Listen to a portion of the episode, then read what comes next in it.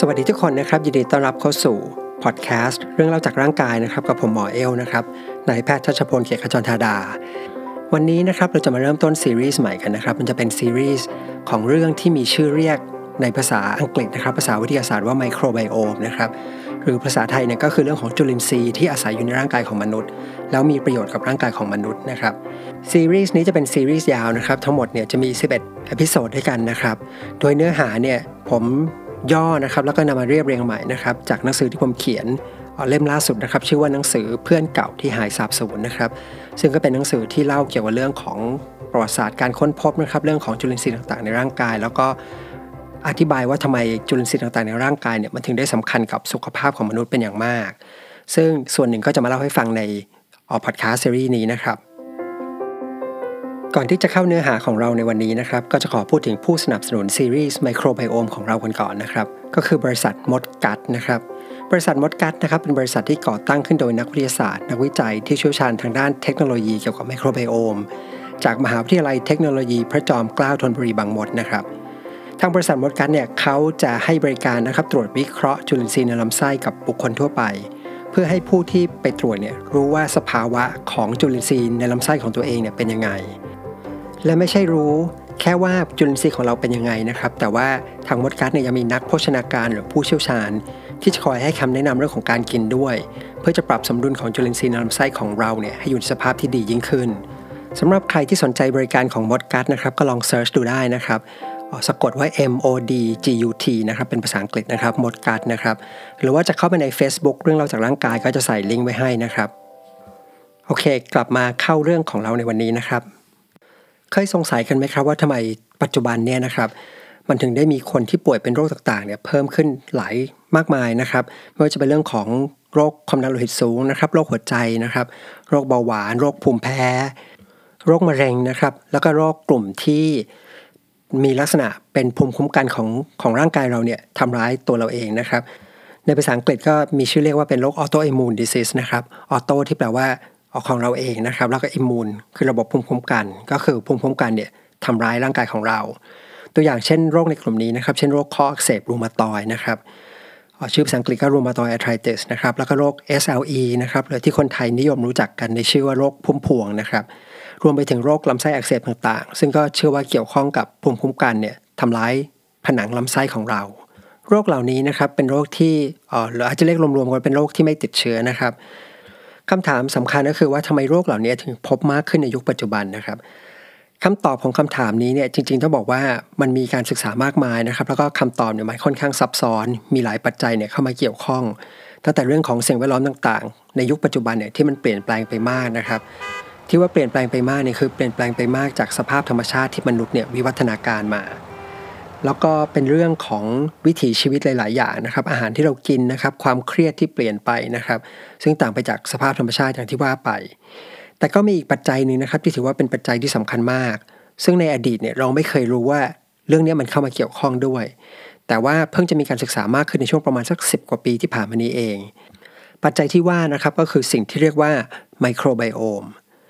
ดังนั้นผมอยากจะขอชวนเริ่มต้นนะครับ มาเริ่มกันที่คำว่าไมโครไบโอมกันก่อน คือเราจะมารู้จัก สักนิดหนึ่งนะครับ ว่าคำนี้มันคืออะไรนะครับคำตอบแบบสั้นๆง่ายๆนะครับ มันคือระบบนิเวศของจุลินทรีย์ต่างๆนะครับ ที่อาศัยอยู่ในร่างกายของมนุษย์ ไม่ว่าจะเป็นเรื่องของไวรัสนะครับแบคทีเรีย เชื้อราต่างๆ แล้วถ้าจะพูดให้ถูกต้องสัทีเดียวเนี่ยก็คงจะพูดว่าสิ่งมีชีวิตเหล่านี้มาอาศัยอยู่ในร่างกายของมนุษย์เนี่ยอาจจะไม่ถูกนะครับ แต่เราควรจะพูดว่าสิ่งมีชีวิตเหล่านี้มาอาศัยอยู่ร่วมกับเซลล์ต่างๆ ของร่างกายเรา ก็คือว่า จุลินทรีย์เหล่านี้มันเข้ามาเหมือนกับผสานเป็นส่วนหนึ่งของร่างกายเราไปเลย ถึงขนาดที่ว่านักวิทยาศาสตร์หรือนักชีววิทยาบางคนเนี่ยนะครับจะใช้คำว่าจุลินทรีย์เหล่านี้เหมือนเป็นอวัยวะอีกหนึ่งอวัยวะของร่างกายมนุษย์ ตรงนี้ผมขอขยายความเพิ่มเติมนิดนึงนะครับเพราะเชื่อว่าหลายคนอาจจะฟังแล้วยังนึกสงสัยอยู่นะครับว่าจุลินทรีย์อื่นมาเป็นเหมือนอวัยวะของเราได้ยังไง คือปกติเนี่ยเวลาเราพูดถึงร่างกายของมนุษย์หรือร่างกายของตัวเราเองเนี่ยเราจะมีความรู้สึกว่าร่างกายเรามันเป็นเอกเทศถูกไหมครับคือไม่ได้เกี่ยวข้องกับสิ่งมีชีวิตอื่นๆ เช่นหัวใจเนี่ยก็คือหัวใจของเราตับของเรานะครับหรือว่าไตของเราก็คือมีพันธุกรรมของเราเนี่ยสร้างอวัยวะเหล่านี้ขึ้นมา แล้วเราก็จะรู้สึกว่าขอบเขต หรือว่าจุดสิ้นสุดของร่างกายเราเนี่ยอยู่ที่ผิวหนัง อะไรก็ตามที่เลยจากส่วนนั้นออกไปเนี่ยก็คือสิ่งมีชีวิตอื่น แต่ในช่วงประมาณ 10 กว่าปีที่ผ่านมาเนี่ยอย่างที่ว่าไปเนี่ยนะครับ ก็คือนักวิทยาศาสตร์เนี่ย เริ่มมีการค้นพบว่าจริง ๆ แล้วแหละร่างกายมนุษย์ไม่ได้ทำงานแบบนั้นสัทีเดียว เพราะการทำงานที่จะเกิดขึ้นมาเป็นร่างกายที่เรียกว่าเป็นร่างกายแบบมนุษย์เนี่ยคือจะทำงานได้สมบูรณ์เนี่ยมันจะต้องมี2สส่วนด้วยกัน ส่วนหนึ่งก็คือเป็นส่วนที่สร้างขึ้นมาจากพันธุกรรมของมนุษย์ ก็คือสร้างขึ้นมาเป็นร่างกายของเรา อีกส่วนหนึ่งเนี่ยมันจะเป็นจุลินทรีย์อื่นที่มาอาศัยอยู่ร่วมกัน ดังนั้นนักชีววิทยาหรือว่านักวิทยาศาสตร์บางคนเนี่ยจะเปรียบเทียบว่าร่างกายของมนุษย์เนี่ยเหมือนกับเป็นระบบนิเวศ คือจะมองว่าร่างกายเราเนี่ยเหมือนเป็นป่าที่มีความอุดมสมบูรณ์สักแห่งหนึ่งก็ได้ แล้วก็เซลล์ของร่างกายมนุษย์เนี่ยเหมือนกับต้นไม้ใหญ่ของป่าเนี่ยนะครับ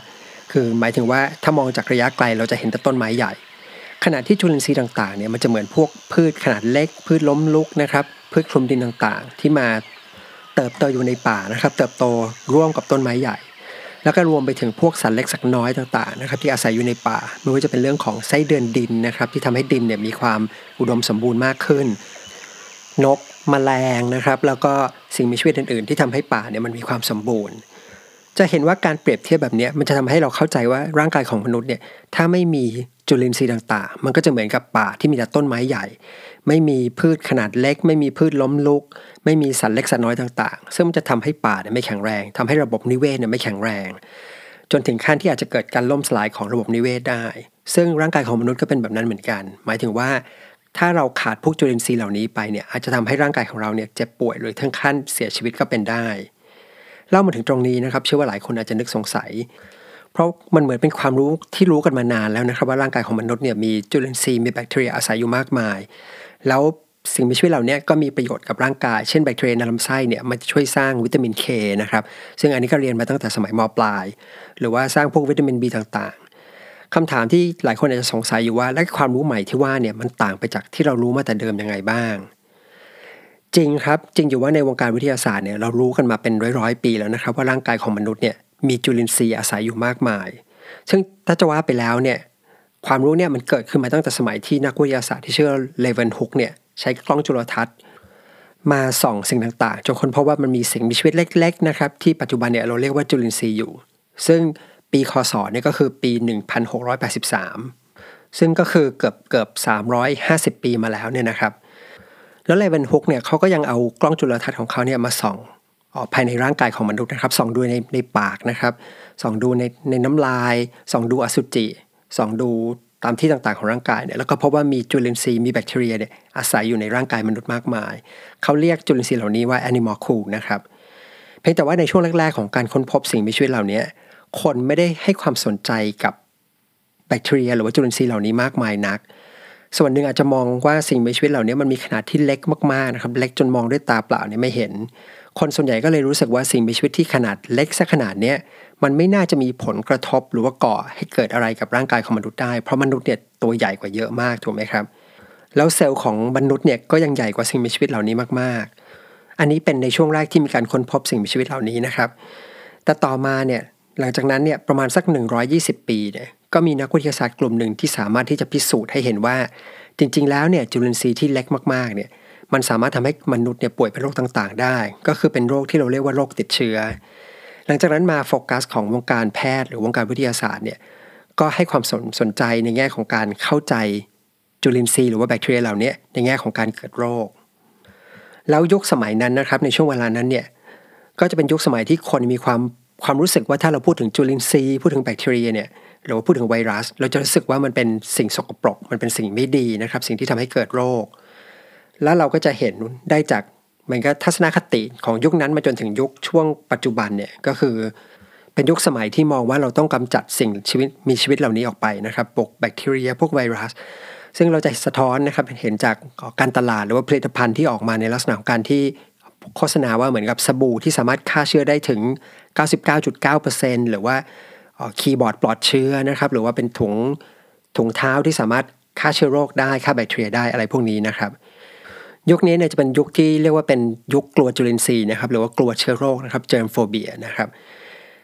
ช่วงเวลานั้นเนี่ยครับตั้งแต่ตอนนั้นมาจนถึงช่วงปัจจุบันเนี่ยงบวิจัยส่วนใหญ่จะลงไปกับการโฟกัสที่จะศึกษาจุลินทรีย์ที่ก่อให้เกิดโรคในมนุษย์ นักวิทยาศาสตร์เนี่ยก็จะอยากจะรู้นะครับว่าจุลินทรีย์ตัวไหนบ้างที่ไม่ดีกับร่างกายมนุษย์อ๋อโรคโรคติดเชื้อต่างๆเนี่ยเกิดจากเชื้อจุลินทรีย์ตัวไหนบ้าง ทำให้งบวิจัยต่างๆนะครับหรือว่านักวิทยาศาสตร์เนี่ยก็ไม่ได้สนใจที่จะศึกษาเกี่ยวกับจุลินทรีย์ที่อาศัยอยู่ในร่างกายมนุษย์ แต่ไม่ได้ก่อให้เกิดโรคสักเท่าไหร่ ทีนี้จุดเปลี่ยนเนี่ยที่ถือได้ว่าเป็นช่วงแรกๆที่ทำให้มีการศึกษาเรื่องนี้กันมากขึ้นเนี่ยหรือมีงบวิจัยมาศึกษาจุลินทรีย์ที่ไม่ก่อให้เกิดโรคเนี่ยมากขึ้นมันมาในยุคสมัยสงครามเย็น ก็คือว่าในเวลานั้นเนี่ยมันมีการแข่งระหว่างอเมริกากับทางโซเวียตรัสเซียเนี่ยนะครับที่จะส่ง มนุษย์เนี่ยขึ้นไปในอวกาศส่งไปที่ดวงจันทร์ แล้วพอองค์การองค์กรนาซาเนี่ยเขามีโปรเจกต์จะส่งมนุษย์ขึ้นไปในอวกาศเนี่ยมันก็เลยเกิดมีคำถามหนึ่งขึ้นมาว่า ถ้าสมมุติเราจะส่งนักบินเดินทางขึ้นไปนอกนอกโลกเนี่ยนะครับไปในอวกาศเนี่ยแล้วนักบินคนนั้นเนี่ยเกิดไปเจอเชื้อโรคที่มนุษย์ไม่รู้จัก หรือเป็นเชื้อโรคจากอวกาศ กลับเข้ามาที่โลกเนี่ยมันจะเกิดปัญหาไหม คือคำถามแรกก็คือว่านอกโลกจะมีเชื้อโรคได้ไหมนะครับจะมีจุลินทรีย์ได้ไหมคำถามที่ 2 คือถ้านักบินอวกาศไปนำเชื้อเหล่านี้ซึ่งเป็นเชื้อที่มนุษย์ในโลกไม่รู้จักมาก่อนเนี่ยกลับมาที่โลกเนี่ยเชื้อเหล่านี้มันจะทำให้เกิดโรคระบาดรุนแรง ถึงขนาดที่เรียกว่าคนทั่วโลกเนี่ยติดเชื้อเกิดโรคระบาดและเสียชีวิต ถึงขั้นฆ่าล้างเผ่าพันธุ์มนุษย์ได้หรือเปล่าพอมันมีคำถามนี้เกิดขึ้นมานะครับ มันก็เลยเกิดคำถามถัดไปว่า แล้วเราจะรู้ได้ยังไงว่านักบินอวกาศ คนที่เราส่งขึ้นไปเนี่ยเมื่อกลับมาที่โลกเนี่ยเราจะสกรีนเขายังไง เพื่อให้รู้ว่าเขามีเชื้อจุลินทรีย์ที่มาจากอวกาศ เพราะว่าแม้แต่ความรู้ในตอนนั้นเนี่ยยังไม่รู้ได้ซ้ำว่ามีเชื้ออะไรอยู่ในร่างกายมนุษย์ปกติ ที่อาศัยอยู่บนในโลกบ้าง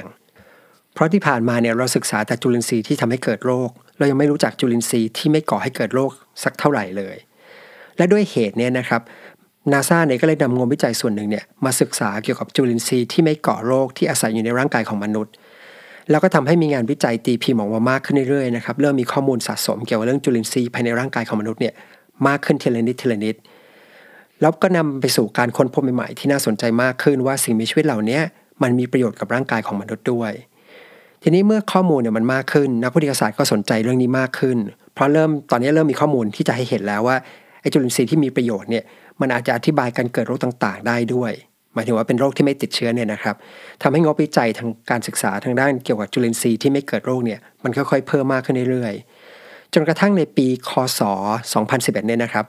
ความสนใจทางวงการวิทยาศาสตร์เนี่ยก็เลยหันมาสนใจจุลินทรีย์ที่ไม่ก่อโรคกันอย่างมากมาย คือจุดเปลี่ยนเนี่ยจะเห็นว่าอยู่ช่วงประมาณปี 2011 ก็คือถ้าเราย้อนเวลากลับไปสักปี 2008 2009 2010 นี่นะครับ เราจะไม่ค่อยเห็นงานวิจัยเกี่ยวกับเรื่องนี้ตีพิมพ์ออกมามาก แต่พอหลัง 2011 มาเนี่ย งานวิจัยเกี่ยวกับจุลินทรีย์ในร่างกายหรือว่าไมโครไบโอมเนี่ยมันได้รับตีพิมพ์ออกมาเยอะมากนะครับ กลายเป็นเรื่องฮอตของวงการแพทย์ของวงการชีววิทยา เพราะว่าอะไร เพราะมันเหมือนกับว่าเมื่อไหร่ก็ตามที่นักวิทยาศาสตร์เกิดตั้งคำถามนะครับ แล้วก็สนใจว่าจุลินทรีย์ในร่างกายของมนุษย์ ที่เขาสนใจศึกษาเนี่ยมันจะเกี่ยวข้องกับโรคนั้นไหมโรคนี้ไหมเนี่ยปรากฏว่าไม่ว่าจะจับไปที่เรื่องไหนก็ตาม จะค้นพบว่าจุลินทรีย์ที่อยู่ในร่างกายของมนุษย์เนี่ย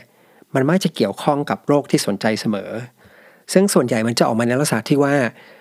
การมีจุลินทรีย์ที่เสียสมดุลไปนะครับ เช่นเสียจุลินทรีย์บางอย่างไป หรือว่าสมดุลของจุลินทรีย์เปลี่ยนไปเนี่ยมันจะเพิ่มความเสี่ยงให้เกิดโรคนั้นโรคนี้เนี่ยมากมาย จนถึงจุดที่ว่านักวิทยาศาสตร์มองว่าจุลินทรีย์เหล่านี้มันมีความจำเป็นสำหรับการทำงานแบบปกติหรืออย่างปกติของร่างกาย ถ้ามีปัญหาให้ เกิดการเสียสมดุลไปเนี่ยร่างกายก็จะทำงานผิดปกติ จนถึงขั้นเกิดเป็นโรคต่างๆขึ้นมา และนี่ก็คือคำอธิบายนะครับว่าทำไมในเวลาต่อมาเนี่ยนักวิทยาศาสตร์หรือว่าหมอเนี่ยเลยมองว่าจุลินทรีย์เหล่านี้ถือได้ว่าเป็นส่วนหนึ่งของร่างกายปกติมนุษย์ทั่วไป ฟังมาถึงตรงนี้นะครับผมเชื่อว่าหลายคนอาจจะยังนึกภาพไม่ออกนะครับว่าอ๋อจุลินทรีย์มันมาเกี่ยวข้องกับการทำงานปกติของร่างกายยังไง ผมเลยอยากจะขอยกยกตัวอย่างจริง ๆ ให้ฟังดูนะครับ เรื่องที่มันใกล้ตัวสักนิดหนึ่ง ตัวอย่างเช่นเคยสงสัยไหมครับว่าทำไมคนสองคนเนี่ยที่ทำอะไรคล้ายๆกันนะครับ ออกกำลังกายคล้ายๆกันกินอาหารคล้ายๆกัน แต่ทำไมคนหนึ่งเนี่ยอ้วนอีกคนหนึ่งผอมคำอธิบายหรือปัจจัยสำคัญอันหนึ่งที่อาจจะตอบคาถามนี้ได้ก็คือว่าคนทั้งสองคนเนี่ยอาจจะมีจุลินทรีย์ในลำไส้เนี่ยที่ต่างกันไปทำให้ทั้งสองคนเนี่ยตอบสนองต่ออาหาร หรือว่าตอบสนองต่อการออกกำลังกายเนี่ยต่างกันไป หรือจะเป็นเรื่องของการเติบโต เช่นทำไมเด็ก 2 คนนึ่คนหนึ่งตัวสูงนะครับ อีกคนหนึ่งตัวเตี้ย ปัจจัยเนี่ยอาจจะไม่ใช่เรื่องแค่ฮอร์โมนนะครับหรือเรื่องของโภชนาการอย่างเดียว แต่อาจจะเกี่ยวข้องกับจุลินทรีย์ภายในร่างกายของเด็กด้วย หรือแม้แต่เรื่องของสมองหรือว่าเรื่องของจิตใจนะครับ เช่นเรื่องของอารมณ์ มันก็มีงานวิจัยนะครับ ที่คนพบว่าการที่คนคนหนึ่งเนี่ยจะเป็นคนที่หงุดหงิดง่ายนะครับ เป็นคนที่เครียดง่ายนะครับ หรือว่าเป็นคนที่วิตกกังวลง่ายเนี่ย เจออะไรก็เครียดไปหมดเนี่ย จุลินทรีย์ในลำไส้นะครับก็มีผลด้วยนะครับมีอิทธิพลต่อความรู้สึกนี้ด้วย แล้วถ้าทำให้เกิดการเปลี่ยนแปลงของจุลินทรีย์ในลำไส้เหล่านี้นะครับ ก็จะมีผลที่ทำให้นิสัยหรือว่าอารมณ์ของของคนคนนั้นเนี่ยเปลี่ยนแปลงไปได้ด้วย หรือแม้แต่พฤติกรรมนะครับ ที่เราคิดว่าเป็นการตัดสินใจของเรานะครับ เช่น จะเลือกกินอาหารสักอย่างนะครับ จะกินสลัด จะกินอาหารที่มีประโยชน์กับสุขภาพ หรือว่ากินอาหารที่มีไขมันสูงเนี่ยหรือว่าชอบอาหารหวานๆเนี่ย อาจจะไม่ได้อยู่ที่สมองของเราอย่างเดียวนะครับ แต่ยังเกี่ยวข้องกับจุลินทรีย์ที่อยู่ในลำไส้ของเราด้วย เหมือนกับว่าจุลินทรีย์เนี่ยมันสามารถบังคับให้เจ้าของบ้านนะครับที่มันอาศัยอยู่เนี่ยเลือกกินอาหารที่จุลินทรีย์ต้องการ อันนี้จริงๆ ไม่ได้เป็นการทดลองในคนนะครับจะเป็นการทดลองในสัตว์ แต่ก็เชื่อว่าอาจจะมีภาวะเนี่ยและปรากฏการณ์เนี่ยในร่างกายของมนุษย์ด้วยด้วยเช่นกันนะครับ ส่วนเรื่องของโรคภัยไข้เจ็บต่างๆนะครับ ก็เหมือนที่คุยไปตอนเปิด episode นะครับ ว่าปัจจุบันเนี่ยก็มีการค้นพบว่าจุลินทรีย์เหล่านี้มันก็ถือว่ามีเป็นปัจจัยเสี่ยงนะครับ ที่ทำให้เราป่วยเป็นโรคต่างๆ หลาย ๆ โรคที่พบมากในปัจจุบันนะครับไม่ว่าจะเป็นเรื่องของโรคอ้วน โรคเบาหวานนะครับ โรคหัวใจโรคภูมิแพ้นะครับ โรคแพ้ภูมิตัวเอง จนถึงโรคทางสมองอย่างที่ว่าไปนะครับ ก็คือเรื่องของพาร์กินสันนะครับอัลไซเมอร์ออทิซึมนะครับ แล้วก็โรคทางด้าน จิตวิจิตเวชนะครับ เช่นภาวะซึมเศร้าหรือว่าวิตกกังวลเนี่ยก็เชื่อว่าเกี่ยวข้องกับจุลินทรีย์ในร่างกายมนุษย์ด้วยโดยเฉพาะจุลินทรีย์ที่อยู่ในลำไส้ของเรา แต่ไม่ใช่แค่ว่าจุลินทรีย์มันจะสามารถมีอิทธิพลต่อเราเท่านั้นนะครับหมายถึงว่าที่คุยกันมาเหมือนกับว่าจุลินทรีย์มันทำให้เราเป็นแบบนั้นเป็นแบบนี้ แต่จริง ๆ สิ่งที่เราทำกับตัวเรานะครับ เส้นทางหรือว่าการเลือกใช้ชีวิตของเราเนี่ยมันก็มีอิทธิพลต่อชนิดของจุลินทรีย์ที่อยู่ในร่างกายของเราด้วยเหมือนกัน ซึ่งก็จะเหมือนกับในระบบนิเวศทั่วไปนะครับ ที่สิ่งมีชีวิตแต่ละชนิดเนี่ยมันจะมีอิทธิพล หรือว่าก่อให้เกิดผลกระทบ หรือว่าเกิดการเปลี่ยนแปลงของระบบนิเวศได้ หรือมีผลต่อการเปลี่ยนแปลงของสิ่งมีชีวิตอื่น ๆ ที่อาศัยอยู่ในระบบนิเวศเดียวกันได้ ตัวอย่างเช่นนะครับ ทารกคนหนึ่งเนี่ยครับ สมมติคลอดมาจากท้องแม่ทางช่องคลอดนะครับคลอดแบบธรรมชาติเนี่ยส่วนอีกคนผ่าท้องคลอดเนี่ยก็จะมีผลให้จุลินทรีย์ในลำไส้ของทารกสองคนเนี่ย ต่างกันไปด้วยนะครับ นอกเหนือไปจากนั้นเนี่ยเมื่อคลอดมาแล้วเนี่ยถ้าเด็กคนหนึ่งดื่มนมแม่นะครับ อีกคนกินนมผงเนี่ยก็จะทำให้มีจุลินทรีย์ในทางเดินอาหารที่ต่างกันไปด้วย หลังจากนั้นนะครับไม่ว่าจะเป็นเรื่องของสิ่งแวดล้อมต่างๆนะครับ ไม่ว่าจะเป็นเรื่องของคนที่อาศัยอยู่รอบข้างนะครับ คนที่จะมาอุ้มทารก ญาติพี่น้องที่มาหอมแก้มมากอดนะครับ สัตว์เลี้ยงที่บ้านนะครับ ปัจจัยเหล่านี้นะครับมันก็จะมีผลต่อจุลินทรีย์ที่อยู่ในร่างกายของเด็กที่เติบโตขึ้นมา หรือแม้แต่สถานที่ที่เราอาศัยอยู่นะครับเราอาศัยอยู่ในเมืองใหญ่นะครับ อาศัยอยู่ในชนบทเนี่ยก็จะมีผลให้จุลินทรีย์ในร่างกายของเราเนี่ยต่างกันไปด้วย และแน่นอนนะครับที่สำคัญก็คือว่าเรื่องของอาหารการกินนะครับ ก็สามารถที่จะเปลี่ยนจุลินทรีย์ในลำไส้ของเราได้ หรือแม้แต่สิ่งที่จับต้องไม่ได้นะครับ เช่นเรื่องของอารมณ์เรื่องของความเครียด หรือความรู้สึกเนี่ยมันก็จะมีผลให้เกิดการเปลี่ยนแปลงของจุลินทรีย์ในลำไส้ได้เหมือนกัน ดังนั้นจะเห็นว่าการอยู่ร่วมกันเนี่ยระหว่างร่างกายของเราเนี่ยนะครับ ก็คือเซลล์ของมนุษย์เนี่ยกับจุลินทรีย์ต่างๆเนี่ยมันคือการอยู่ร่วมกันที่ต่างฝ่ายต่างมีอิทธิพลต่อกันนะครับ มีผลกระทบกัน แล้วถ้าระบบนิเวศในร่างกายของเราเนี่ยมันดำเนินไปได้ด้วยดี ก็คือต่างฝ่ายต่างอยู่กันด้วยดีเนี่ยหรือว่าจะเรียกว่ามีอยู่ในภาวะสมดุลก็ได้นะครับ มันก็จะนำไปสู่ระบบนิเวศที่แข็งแกร่งนะครับ ซึ่งก็หมายถึง สะท้อนออกมาเป็นสุขภาพของเรานะครับ เป็นสุขภาพที่ดี แต่ถ้ามีปัญหาเกิดขึ้นที่ทำให้ระบบนิเวศเนี่ยมันเสียสมดุลไป หรือที่ในทางภาษาวิชาการหน่อยเนี่ยจะเรียกว่าเป็น dysbiosis เนี่ยมันก็จะส่งผลให้ร่างกายของเราเนี่ยไม่ค่อยแข็งแรงนะครับ แล้วก็อาจจะป่วยง่ายกว่าคนอื่นนะครับ เป็นโรคบางโรคขึ้นมา หรือว่าอาจจะทำให้เราแก่นะครับ เร็วกว่าคนอื่น หรือว่าคนรุ่นเดียวกันด้วยได้ คิดว่าน่าจะพอนึกภาพออกนะครับว่า การทำงานหรือว่าการทำงานของร่างกายนะครับ หรือว่าการอยู่ร่วมกันระหว่างร่างกายมนุษย์กับจุลินทรีย์เนี่ยมันเกี่ยวข้องกันยังไงนะครับ แต่เผื่อใครยังนึกภาพไม่ค่อยออกนะครับ มันมีวิธีการเปรียบเทียบอีกแบบหนึ่งที่นิยมใช้กันมากนะครับ ที่นักวิทยาศาสตร์หลายคนเนี่ยเขียนถึงก็จะใช้วิธีการอธิบายแบบนี้ ผมก็เลยอยากจะขอเล่าให้ฟังนิดนึงนะครับเพื่อจะช่วยให้เห็นได้ชัดเจนยิ่งขึ้นนะครับ คือหลายคนเนี่ยเขาจะอธิบายว่าถ้ามองในแง่ของพันธุกรรมเนี่ยเวลาเรามองร่างกายของมนุษย์ หรือร่างกายของของเราเองเนี่ยเราก็จะมองว่า อวัยวะต่างๆของเราเนี่ยมันถูกสร้างขึ้นมาจากพันธุกรรมของเรา ซึ่งพันธุกรรมของเราเนี่ยก็ได้มาจากพ่อแม่ ในมนุษย์แต่ละคนเนี่ยจะมีพันธุกรรมหรือที่เรียกว่ายีนเนี่ยประมาณ 20,000 ถึง 25,000 ยีนด้วยกันนะครับ แล้วก็ข้อมูลเหล่านี้ก็คือข้อมูลที่ใช้สร้างร่างกายเราขึ้นมา ดังนั้นเนี่ยเราจะมองได้ว่าพวกตัวพันธุกรรมหรือคำว่ายีนเหล่านี้เนี่ยมันเหมือนเป็นคลังความรู้ที่จะใช้สร้างร่างกายขึ้นมา เมื่อร่างกายต้องการจะสร้างอวัยวะไหนขึ้นมาเนี่ยมันก็จะไปดึงข้อมูลจาก ในพันธุกรรมเนี่ยออกมา แล้วก็มาสร้างสร้างเป็นโปรตีนขึ้นมานะครับ แล้วก็เอาโปรตีนเนี่ยมาประกอบขึ้นมาจนกลายมาเป็นร่างกายของเรา ทีนี้อย่างที่บอกเนี่ยนะครับว่านักวิทยาศาสตร์เนี่ยค้นพบว่าไอ้พันธุกรรมของเราในมนุษย์เนี่ยมันจะมีอยู่ประมาณ 20,000 กว่ายีนนะครับ ซึ่งมันไม่เพียงพอที่จะใช้สร้างทุกอย่างที่จำเป็นสำหรับการมีชีวิตอยู่ของมนุษย์ได้ แต่ด้วยความที่ร่างกายของมนุษย์เนี่ยมันมีจุลินทรีย์มาอาศัยอยู่ในร่างกายของเรามากมาย แล้วจุลินทรีย์แต่ละชนิดเนี่ยมันก็จะมีพันธุกรรมของมันด้วย ซึ่งก็คือเป็นคลังข้อมูลที่ใช้สร้างโปรตีนเหมือนกัน ก็คืออาจจะมองได้ว่าถ้าสมมติเรามองว่าร่างกายของเราเป็นห้องสมุดที่มีหนังสืออยู่ 25,000 เล่มเนี่ยการที่มีจุลินทรีย์เข้ามาอาศัยอยู่ในร่างกายเราเนี่ยก็เลยเหมือนทำให้ห้องสมุดของเราเนี่ยมีหนังสือเนี่ยที่มากขึ้นนะครับ แล้วไม่ใช่มากขึ้นเล็กน้อยนะครับ มีมากขึ้นประมาณ 100 เท่าจากเดิม แล้วหนังสือเหล่านี้หรือว่าคลังข้อมูลเหล่านี้มันสามารถนำมาใช้สร้างโปรตีน สร้างสารเคมีต่างๆ ที่จำเป็นกับร่างกายของมนุษย์ได้ ส่วนสาเหตุว่าทำไมร่างกายมนุษย์เนี่ยถึงต้องการจุลินทรีย์เหล่านี้ถึงจะทำงานได้ปกติเนี่ยคำอธิบายก็คือว่าเป็นไปได้ว่าจุลินทรีย์ต่างๆ เหล่านี้กับร่างกายของมนุษย์เนี่ยมีวัฒนาการร่วมกันมาเนี่ยเป็นหลักหลายหมื่นหลายแสนปีหรือเป็นล้านล้านปีแล้วนะครับมันเหมือนพึ่งกับดอกไม้เนี่ยที่วิวัฒนาการมาด้วยกันที่ต้องพึ่งพาอาศัยซึ่งกันและกัน จนกระทั่งถึงจุดที่ร่างกายของเราเนี่ยตัดสินใจที่จะยกงานบางอย่างนะครับหรือว่าเอาซอร์สหน้าที่บางอย่างเนี่ยให้กับจุลินทรีย์เหล่านี้ไป และด้วยความที่ตลอดช่วงเวลาประมาณ 2 0 0 0 0 0ถึง3 0 0 0 0 0 ปีที่ผ่านมาเนี่ยมนุษย์เนี่ยอาศัยอยู่กับจุลินทรีย์เหล่านี้มาตลอดเวลานะครับคือเราอาศัยอยู่ในธรรมชาตินะครับเดินบนดินนะครับหายใจอากาศในธรรมชาติเนี่ยกินอาหารที่มาจากต้นไม้ดื่มน้ำจากลำธารอะไรประมาณนี้มันทำให้เราสัมผัสสิ่งเหล่านี้มาตลอดจนกระทั่ง ยังไงยังไงเราก็จะได้จุลินทรีย์เหล่านี้เข้ามาในร่างกาย แต่เมื่อสิ่งแวดล้อมในปัจจุบันเนี่ยมันเปลี่ยนไปจากเดิมมากนะครับ ก็คือเรามีเรื่องของอเราอาศัยอยู่ในบ้านนะครับ เราสัมผัสกับธรรมชาติน้อยลง เราใช้สารฆ่าเชื้อต่างๆเนี่ยฆ่าจุลินทรีย์ต่างๆเนี่ยมากมายนะครับในการทำความสะอาดบ้าน เราใช้ยาปฏิชีวนะนะครับ เวลาเราไม่สบายสิ่งเหล่านี้มันทำให้จุลินทรีย์ที่คุ้นเคยกับร่างกายมนุษย์มานานเป็นหลักหมื่นหลักแสนหรือหลักล้านปีเนี่ยหรือที่ในหนังสือเนี่ยผมเรียกว่าเป็นเพื่อนเก่านะครับ มันหายไปจากร่างกายของเรา หรือว่าเป็นเพื่อนเก่าที่หายสาบสูญนะครับ แล้วทั้งหมดนี้นะครับก็ทำให้หรือว่าเป็นคำอธิบายว่าทำไมปัจจุบันเนี่ยโรคต่างๆ หลายๆ โรคเนี่ยที่ไม่ใช่โรคติดเชื้อเนี่ยมันถึงได้พบมากขึ้น